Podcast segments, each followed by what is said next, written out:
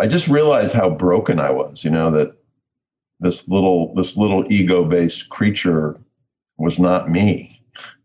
And it's interesting, you know, I think I think for me, this may be true for you, like every day I still, even though I've come a long, long way from 1997, every day that little creature still appears in some form or another. Welcome to Insert Human. This is a show that is not for everyone. It's for seekers, people like you, hopefully, who are searching for solutions to your problems, the world's problems, and everything in between. The conversations to come are going to show you how finding the truth of our humanity is the magic key to solving pretty much anything. Between my monologues, my dialogues with brilliant guests, and your good questions, you're going to learn how to insert human into everything, and in doing so, realize a better life and one day a better world. Good day, everybody. And hello, Bryan. Thank you so much for being on the show. We are thrilled to have you here. Uh, for the audience, I came about Bryan serendipitously in that my wife and I are faithful readers of a publication called Mindful. And it's kind of about what you would expect it to be about. But there was a piece in it written by Bryan, and I'm to, we're going to talk about it later in the show that just, I think I started crying sitting at the kitchen counter. This is only like two weeks ago, or not even. And I just was so moved by it. I, I said to my wife, Kate, I'm reaching out to him and see if he'd be willing to be on Insert Human. And lo and behold, he said yes. And so I, we are so grateful to have you with us today. Bryan, by background, is a, a businessman, I, I suppose, a, a lot of uh, experience in the media technology, insurance, and manufacturing industries. This is all prior to, I suppose, the mindful business.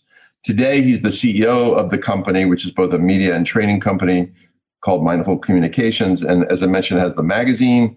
And there's also a, great website called mindful.org. In addition, he's a speaker. He's on a board of many, many, companies. He's already he's written a book called Beautiful and Abundant: Building the World We Want, which I assume is on Amazon. Is that it is. It is. Yeah. And then the, the sort of funny last part is he and his wife Caroline raise organic grass-fed cattle, sheep, and goats on a ranch in Kansas.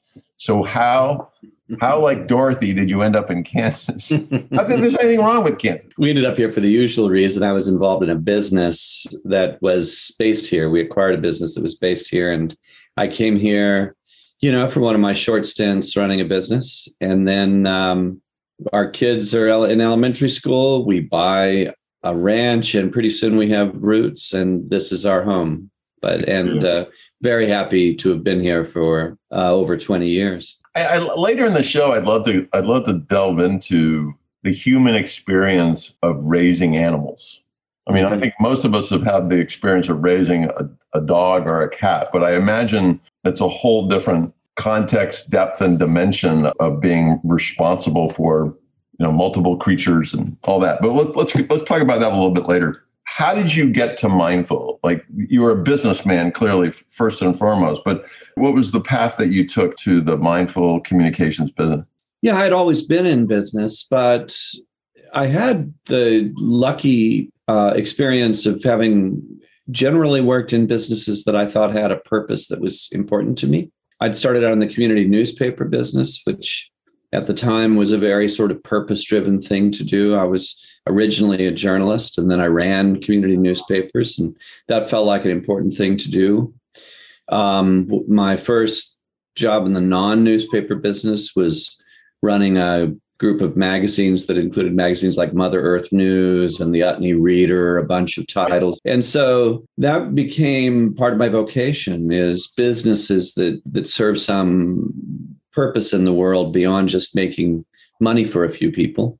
Mm-hmm you know, it's more interesting that way. It's just more interesting to run that kind of business than it is a purely profit motive kind of business. That was that was years ago, right? That you had that sort of contextual realization of the importance. Yeah, yeah. I mean, today, I suppose today it's all about purpose, right? Everybody's talking about purpose, but this was maybe ahead of its time a little bit.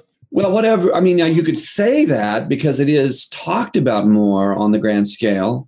But of course, you know, when I got into the media business in the 1970s, I was surrounded by people who were in business in order to do good in the world. you know, it, it's always been a part of many people, maybe most people's motivation. I think that we've just sort of we're trying to institutionalize it now in new ways, trying to bring it, make it more visible, and bring it into discussions of things like investment, which is new. But you know, I don't think my motivations were that different than everybody else's motivations. It was really fun, really interesting right. to run a business that made some money and had other purposes, other more sort of uh, idealistic purposes. Let me ask you. I don't want to go off track. I, I, have a sense we could we could go off on a bunch of different avenues today. how you look at the way the world, or at least percentage of the world, looks at media today versus the role of media as the fourth estate, or the, particularly the, the newspaper business. But you know, I always viewed. Well, how, how, how do you how do you sort of uh, manage that transition? You know that. Yeah, that's such a great question and such a thorny issue for us today. I think fundamental to it is the is the issue of what the medium and its audience have in common. And when you know when you reference the fourth estate, I assume you I assume you mostly mean the news media. Yes. Yes. And the news media historically had one primary thing in common with its audience, and that was geographic. Historically, people read the local paper, they watched the local television, they listened to local radio. And so, as journalists, our job was to try to tell a story, the stories that they needed and wanted to hear in a way that was pretty neutral politically, because we couldn't afford to be out of the extreme ends of the political spectrum, because we were appealing to a group of people whose identity was geographically determined. So, you know, if I ran the newspaper in uh, Fairmont, Minnesota, and you know it's a almost evenly distributed conservative and liberal democrat and republican kind of place. Mm-hmm. and really very much part of my responsibility to to report the news in a politically neutral way. And that left one free to focus on what's really the truth here. What's right. the bottom line here? What's the impact on our community and our readership? As the digital media have evolved, of course, the point of reference that the medium and its audience have in common has become political versus partisan. geographic, right? Right. Versus geographic, right? And so all the metrics, of course, point the digital news media toward increasing levels of partisanship, of hmm. divisiveness, in, in essence, you know, the news media are mostly specializing in a particular spectrum point along that partisan spectrum, I think. And I think it's been enormously destructive to the fabric of society and then drives people farther out on their end of the spectrum because the news that they're consuming, the stories they're consuming, the information that they're ta- that they're uh, gaining access to, all harden their partisan positions and it's hard to um, i'm actually in the middle of writing my second book which is titled technology is dead which is fundamentally about the state of the world how technology has impacted the state of the world and ultimately what do we do about all that? Because there's clearly some dark consequences. There's some very positive consequences and there's some dark consequences. And one of the, the most challenging things for me to get my head around is how do you bridge that partisan divide you know how to given the way it all quote unquote works today how do we how do we find our way back to compromise and to shared paths shared intentions? And i, I isn't it it's, it's a mind-boggling challenge uh, and possibly an existential challenge for our species. Yeah i agree with that. I totally you know we we don't have any problems that can be solved on a strictly local level or solved in a way that is not extremely inclusive of diverse people. Right. And so we're going to have to tackle our problems with more collaboration. And the path to collaboration, you know, probably includes compassion. Right. And that's not something that we've spent very much time working to develop, I think.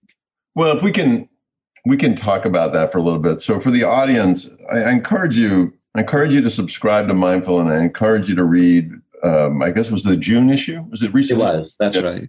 yeah.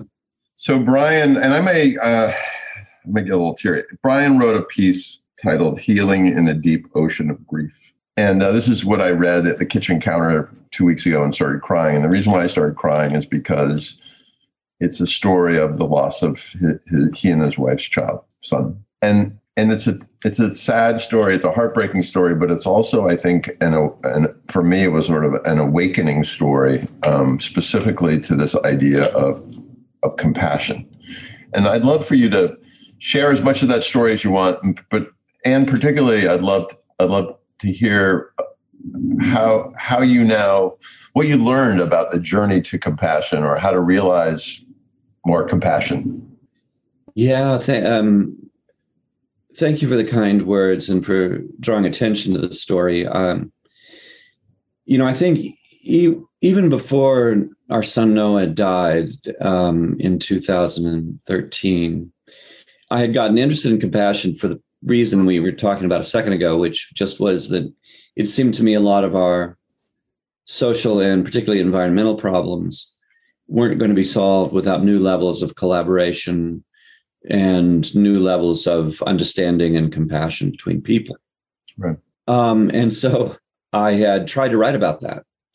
And I'd found very much to my disappointment that I didn't really know enough about compassion to write about it. I discovered that I wasn't good enough at it uh, to write about it. I didn't really understand how what it was, which is a um, rather disappointing discovery about oneself, right?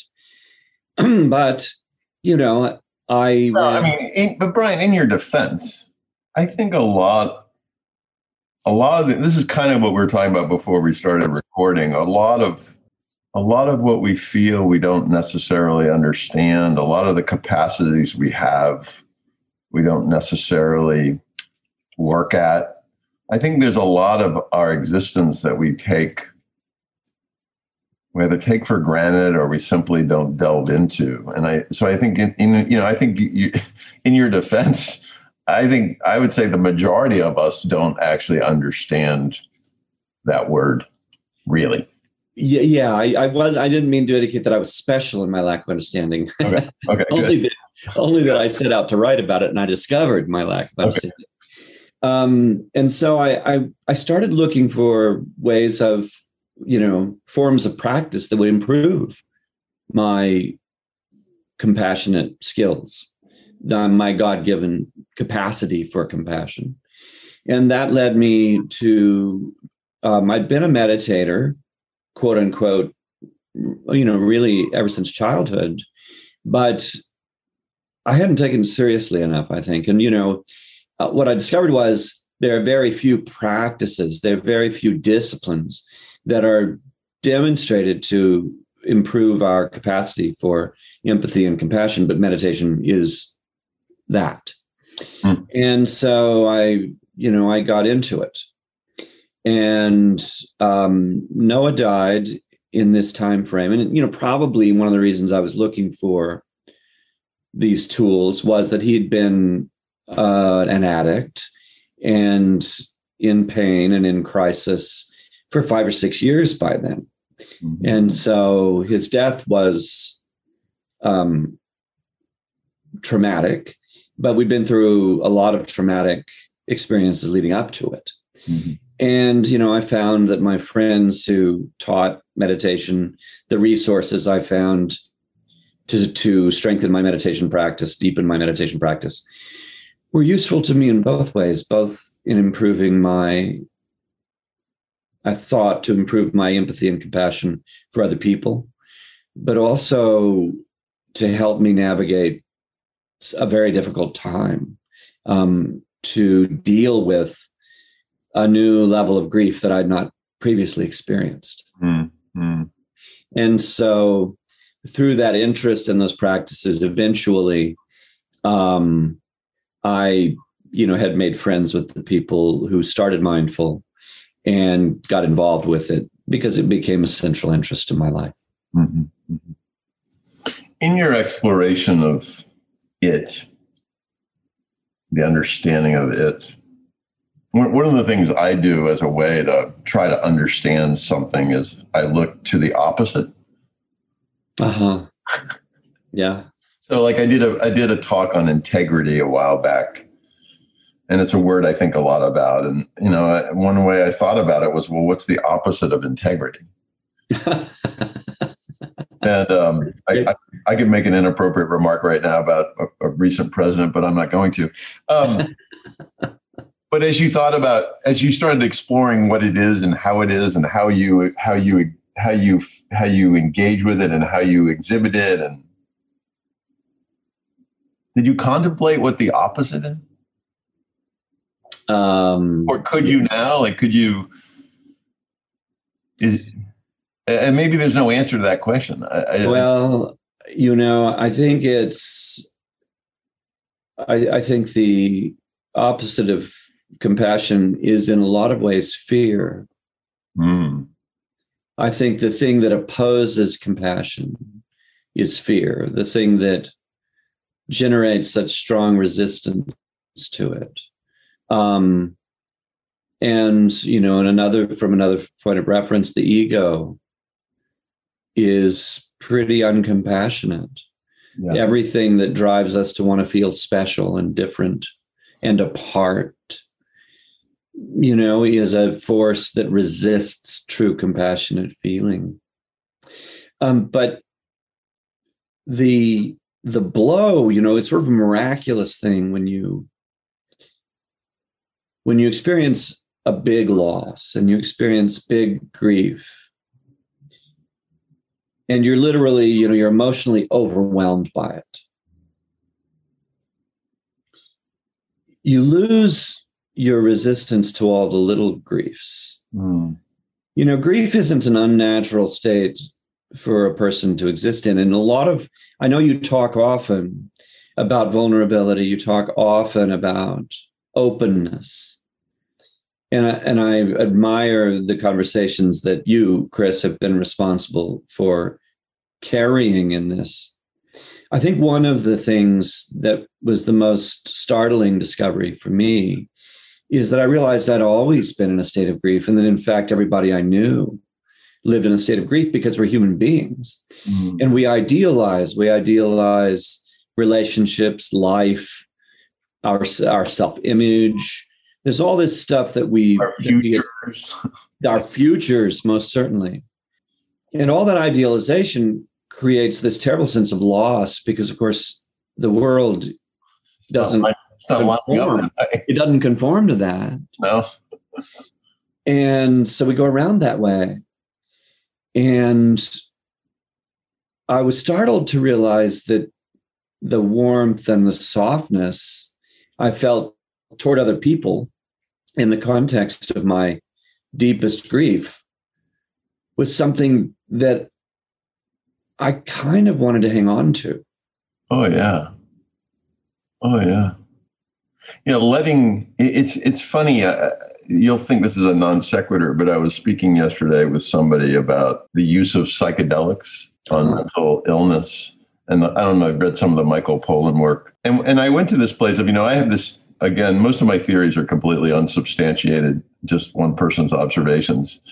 But the theory is that the majority of our life we live in two dimensions, and those dimensions are very functional, very primal, basic dimensions. And that there's this third dimension which actually carries what is really important. But the first two tend to dominate. And so the silver lining of dark, dark moments is that it allows you to embrace the third dimension and let go of the other two dimensions. All the noise, all the clutter, all the little, the little ego-based niggly things that are happening all the time. And you, you all, for a moment, you have purity of of understanding, purity of sight. And I think that we, I, was talking to this this guy yesterday, Jesse Jesse Messer, is a friend of mine, about psychedelics potentially having that same impact that they they pull you out of the sort of two normal dimensions and you end up in this place where you you are released in a way from a lot of the trappings and burden and can see things clearly. Again, that's maybe a non sequitur, but I don't know. I don't think it's a non sequitur at all. I think it's it's you know you've you've pointed out a very powerful parallel between the experience of grief and the experience of, of the psychedelic trip, and that is that your underlying nature is um, what's the right word for it? Your underlying nature is scrambled to the extent it needs to be so you can become interested in things outside yourself. Hmm. You you lose preoccupation with your various narratives about identity and all the rest of that stuff. Right.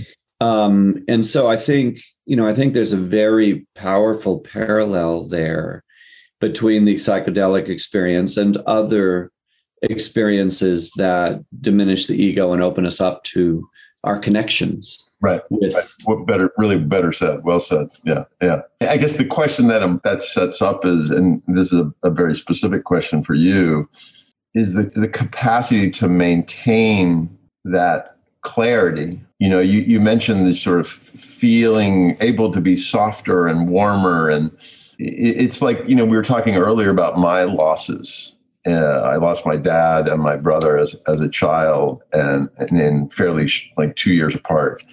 And from those losses, you realize things and you realize a way you want to be. And, you know, and then over time, it feels as if you lose that clarity and then you need another loss to remind you you know you know and and are there are have you as somebody as as as sort of grounded and clear as you are were, were you able to find ways to hold on to what you had gained from such a profound loss?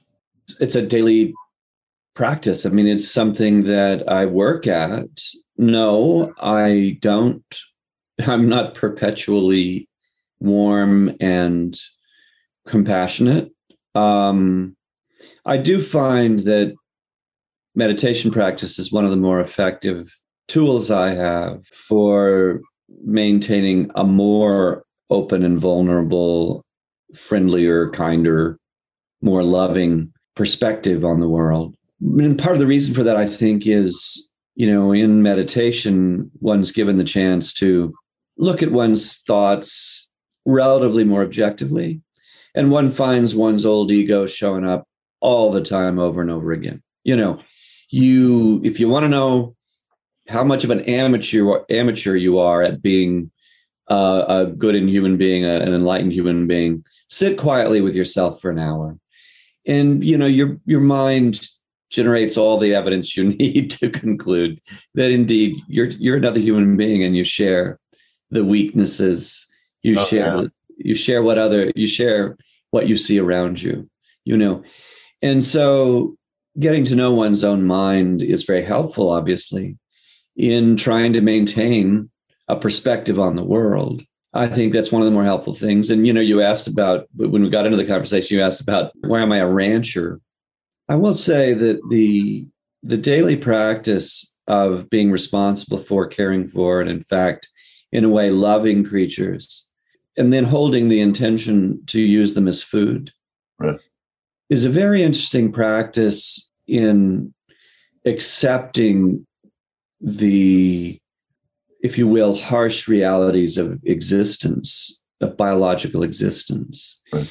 and nobody is innocent you know every life depends on the loss of other lives no matter what sort of life you are and being engaged with that in this kind of direct and emotional way also i think helps me to some degree or another maintain my openness toward other human beings and the various griefs that they're experiencing in the various ways in which they do harm right. or experience harm.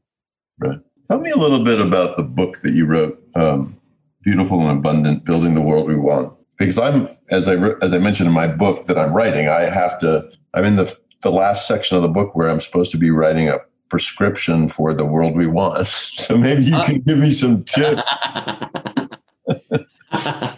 well, what's the book about? Know, the basic theme of that book wasn't that wasn't very complicated at all. The, the idea was that if you if you want to achieve something, you better visualize it, and you better visualize it continually over and over again because we tend to realize the things that are uh, on which we to which we pay attention or we tend to realize the things that we visualize right and so you know is my feeling working in uh, this the, the realm of sustainability for decades it was my feeling that we were using all of our energy to focus on and describe the obstacles to real sustainability, to a healthy environment, to beautiful futures for our grandchildren.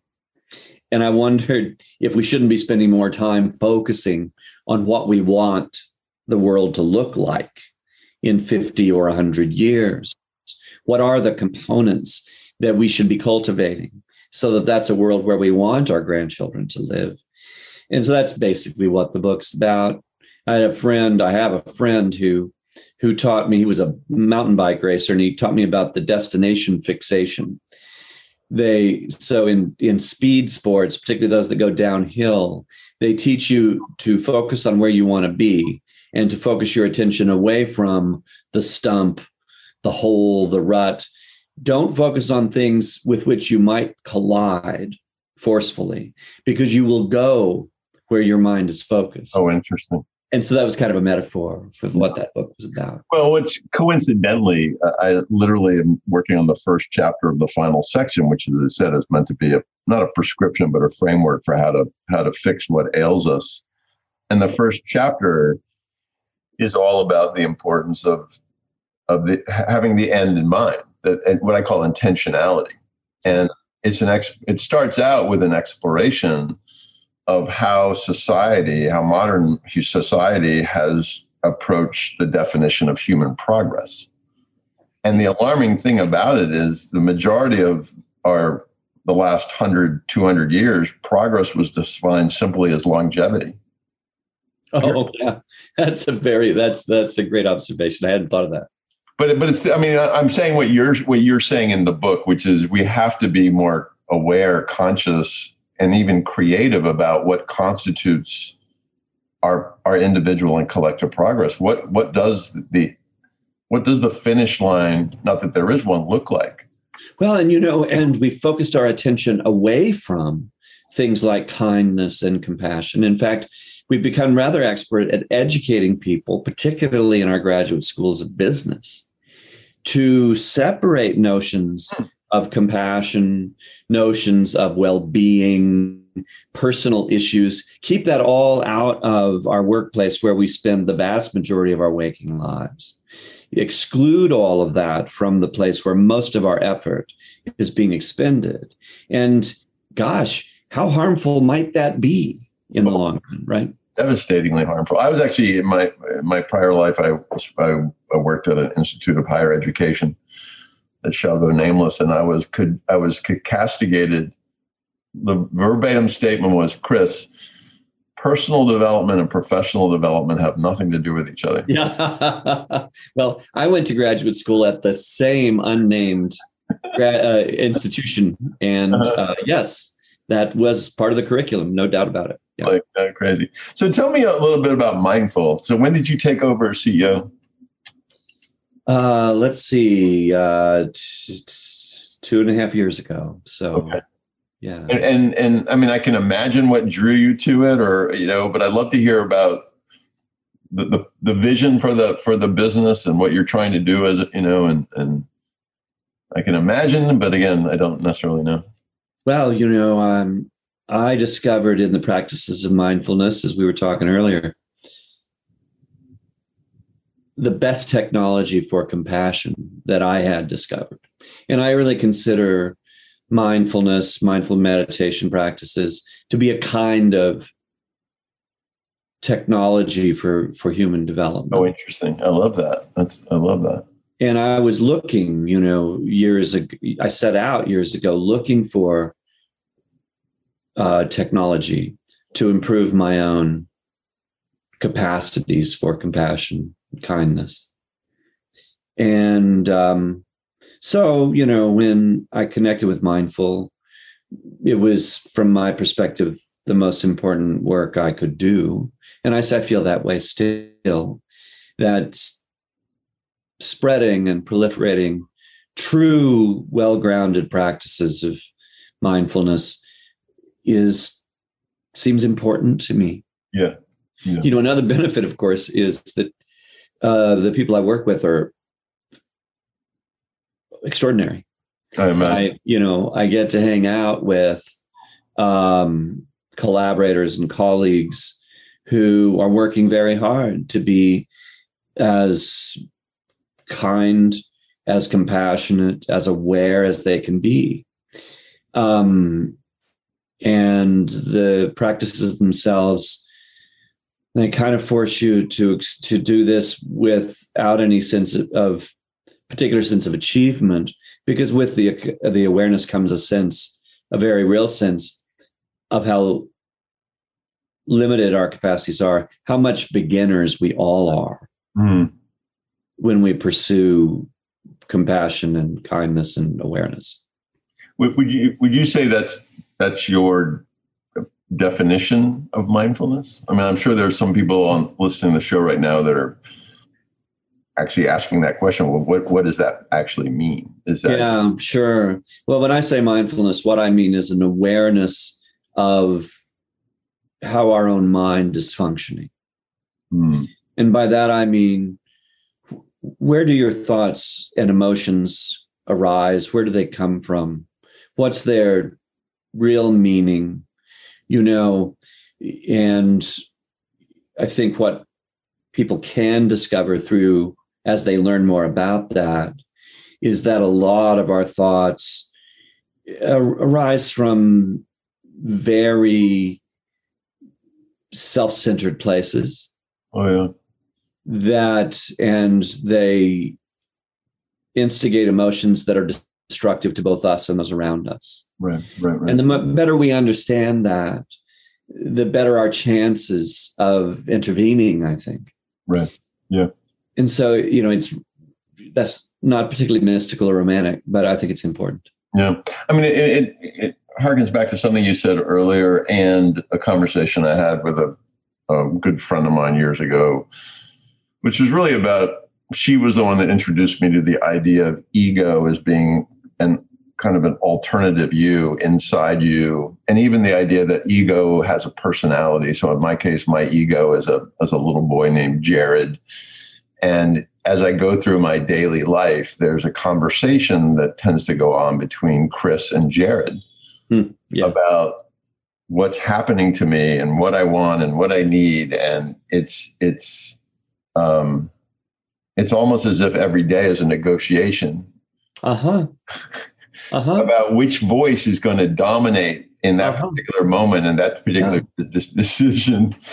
Oh, I had a very, very similar realization years ago. I realized that I had become so expert at feigning confidence that I had come to believe in myself as a confident person. And yet there was still Yeah. a, little, a little boy Yeah. who was part of my being who understood himself to be vulnerable and uncertain Yeah.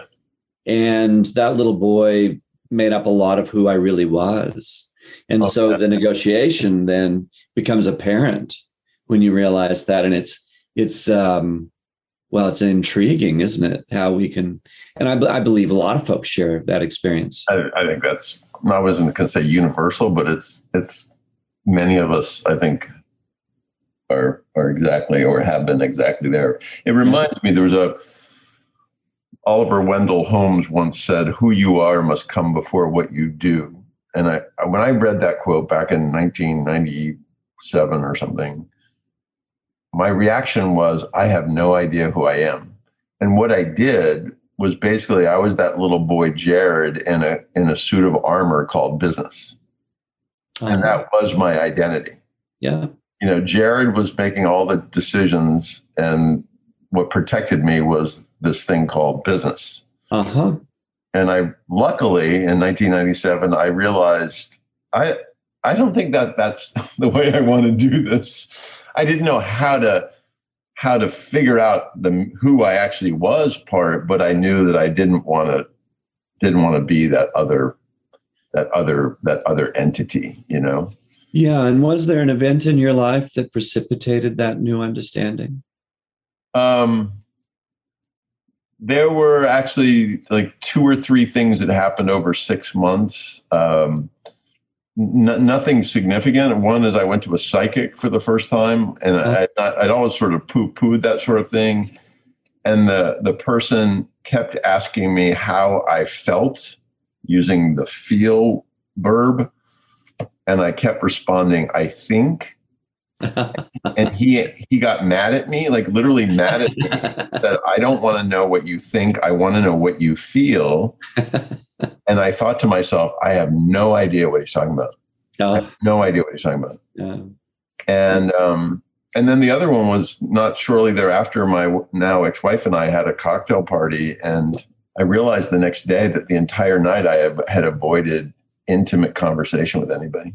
Uh, yeah. So all I'd done all night was pour wine and make sure everybody, you know, got a little buzz on, and just to avoid having to actually interact with people. Even though I was running a company and I was, you know, very successful, and I just realized like I don't know who I am. I'm I'm clearly afraid of knowing who I am or exposing who I am to other people. Um, and I ha- I want to I want to do something about that, and and that ended up being a ten year journey Mm, of um, you know first therapy two or three times a week, and I started reading everything I get my hands on. Meditating was big, big part of it. I just realized how broken I was. You know that this little this little ego based creature was not me. And it's interesting, you know. I think I think for me, this may be true for you. Like every day, I still, even though I've come a long, long way from 1997, every day that little creature still appears in some form or another. You uh-huh. Yeah. Me too. For me too. And do you, does it ever occur to you that there's something that Jared knows that you're still working to learn, or some things that Jared knows that you're because in my own case, the uncertainty that my little boy self lived in has come to feel much more realistic Oh yeah, and in a way constructive than the certainty with which I had armored myself. You know, when you talk about the armor of business or armor in business, certainly there's that word, but certainty is a is was part of my product. You know, it was part of my identity. Con- well, you said confidence. You know, confidence is, is affecting cer- certainty, right? Like, in a lot of ways. And I found it a really intriguing exercise to try to learn how to be decisive in a state of uncertainty. oh, interesting. I have a teacher who says that certainty is aggression. That anytime, right? Yeah, I mean, I'm not. I, I, I, I'm saying wow because yeah, yeah. Yeah. And so as I started trying to practice uncertainty, I discovered that, gosh, it had an impact all over my life. And you know, one of the big ways in business is I still have to be decisive. But now I have to be decisive in this vulnerable, uncertain way. yeah. And that's been an interesting challenge. Well, and I would imagine the derivative effect of that to the organization is is profound, right? Because it it I'm assuming it or projecting that it creates an environment of it's okay to be to not be absolutely confident or not be absolutely certain, which then forces openness across the board, which then enables a level of connection that you wouldn't have achieved with the other in the other modality or something like that. I've got, I got to believe the derivative impact is profound culturally for you trying to get to that. yeah it has it definitely has all those implications and when we when we train people in businesses as part of our work we describe that as a benefit that you know in order to give people the freedom to fail which we've understood for some time is important to taking risk and innovating but in order to give people that you have to show them that you're prepared to fail and that means making decisions with the open um, realization that you may be wrong Right. you might even be wrong about your own motivations and so one of the things, you know, that's very hard I find to practice is to say, I think we should do this. I see the situation in this way, but here's the ways in which I might also be deluded right in my assessment. Right. And if y'all need to call me out now, let's do it before I screw up in this way. Yeah. Yeah. Uh, I think that's a healthy dialogue, but not that easy. It's not that easy to get comfortable with it. Well, I, I mean, for me, it's like two things. One is that, there's a bun, as you said, there's a vulnerability, and the other is knowing thyself. Like the only way you can articulate where your biases might be is to know where your biases might be. you know, and I think a lot of people, and particularly in in business, you know, at least my age, I was taught the first mark of leadership is to never show vulnerability. Of course. You know, my father was a four star admiral in the United States Navy. Like, I grew up with that, right? But the other one I think is even harder, which is knowing thyself well enough to understand how how one might be looking at a situation and maybe not a purely objective uh, fashion. So I'm mindful of the time. I'm I'm sad this went so quickly. You know, when we first started talking, you said you listened to the show, which I'm really grateful for that, and I'm certainly grateful for you being on it. Um, but you mentioned that you like how I'm approaching it all, and I think you used the word practical because I am after trying to help people, you know, navigate their way through this thing called life. And often I will conclude by asking my guests, you know, if there are a couple of things that you would you want to share with the people listening to help them, as I said, find their way through the woods, to help them realize perhaps a more open um, and grounded and um, call it meaningful life, a more mindful life. You mentioned meditation more than once, so you know obviously that's that's got to be or not got to be, but sh- maybe should be part of everybody's mix. I certainly subscribe to that.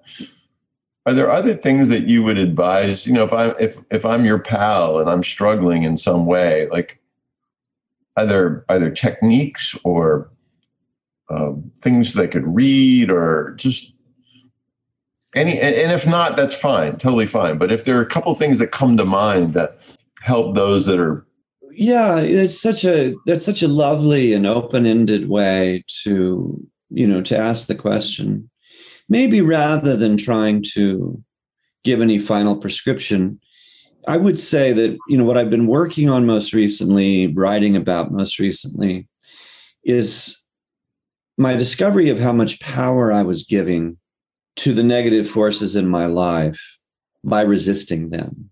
Hmm. You know, um, all my little everyone lives in a state of grief. It's that's human. That's the human situation. The condition, right? The condition. We idealize.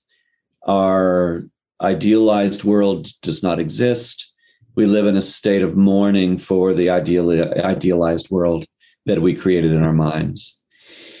And in our efforts to realize that idealized world and to resist the real world, we expend enormous energy and we give the grief kind of a lot of power. Hmm. We we give the negative a lot of power by resisting it with so much energy and time. And so, you know, part of my current practice that I suspect I'll be literally practicing at for the rest of my life is to acknowledge that grief and name it for what it is, large or small, a sense of loss that goes with being human. Because I find when I set it in that context, that my mind is then freed to have have its experience, its right. true experience, its experience in the moment, without being preoccupied by the struggle against reality, which I'm afraid I've spent, you know, a very large percentage of my life doing. It's almost as if we fight the things we should not fight and we we embrace the things we should not embrace. It's like, you know, like I, I mean, I, in a, in a way, maybe it's just all it's all it's this letting go. Well, and, and to be fair, in a society that idolizes personal achievement as ours does, in a society that projects these idealized images of human bodies. Oh my God. Oh my God.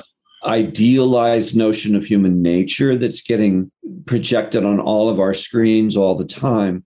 In that context, I think everyone can be forgiven for experiencing deep grief about failing to conform to those images, to those notions of the human condition. Really? But, you know, by, in a way, embracing the frailty we all share, right. we get the opportunity to to love each other better, but more importantly, to love ourselves. Yeah. Yeah.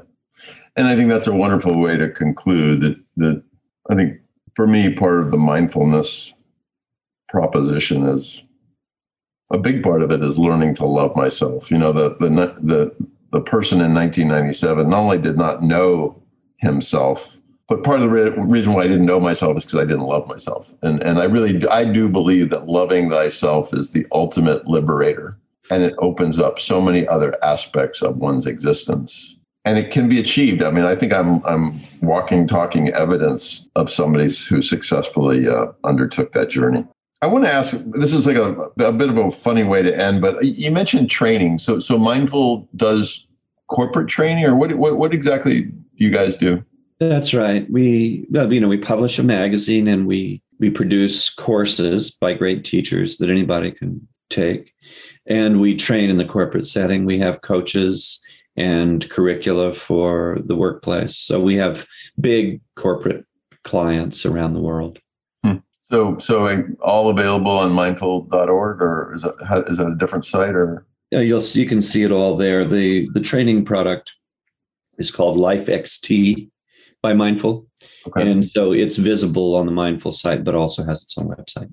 Okay. So my last question, I promise, it triggers for me the COVID thing and how there's this conversation going on about the future of work and how there's more conversation going on about more employees wanting more and wanting to work in an environment that is more purpose driven that is more whole human i just love to hear your you know reaction to that it, does, it, it must play to the training work that you do or do you think that's a i don't know a hot trend do you think that's what, what do you think going on there or will go on there? I hope that people will increasingly resist forms of employment that deprive them for the opportunity of reflection, for the opportunity of of doing good things for other people, for the opportunity of feeling that their work has purpose in the world. I hope people will increasingly resist work that calls on them to make sacrifices like that. Yeah. But that's more for the species, you know, and what humanity means to the universe than it is about, you know, my own personal business interests. Right. Um, right. I'm grateful that, you know, that I get to do this work right. and I'm conscious of what a privilege that is and I really hope that we would that that we are moving toward a place where we feel we need to accord similar privileges to people in all lines of work that their work is meaningful that it includes the opportunity to do good and to treat other people in kind loving and respectful ways that should all be baked in to right. the definition of success shouldn't it yeah, really? Absolutely. Yeah, at a, at a macro, you know, what is human progress level, and then an individual, what is one's life like? And to me, it, it's that third dimension idea, which is that's where the the meaning lives, that's where the value lives. Um, but I don't think societally we've done a great job of unlocking that, helping people unlock that dimension at all. And I think that's man, that's a big opportunity. And I think Mindful Magazine and the company is trying to trying to do that in its way. And I, I commend you for that. And last thing is, you said the word privilege, and I've been privileged to have you on the show. And to in the old terminology, to make your acquaintance, I, I, am thrilled that you would be willing to do this. And my wife was like, "You, you were like, you did what? You, you, you reached out to that guy?" I'm like, "Well, nothing ventured, nothing gained. So thank you, Bryan. It was truly an honor. And I hope we stay connected. And by the way, you guys should start. it. Do you have a podcast? Does Mindful have a podcast? We do. Yeah, that's also at the website. And yeah, but I'm uh I remain a very particular and specific fan of yours. Oh well, thank you.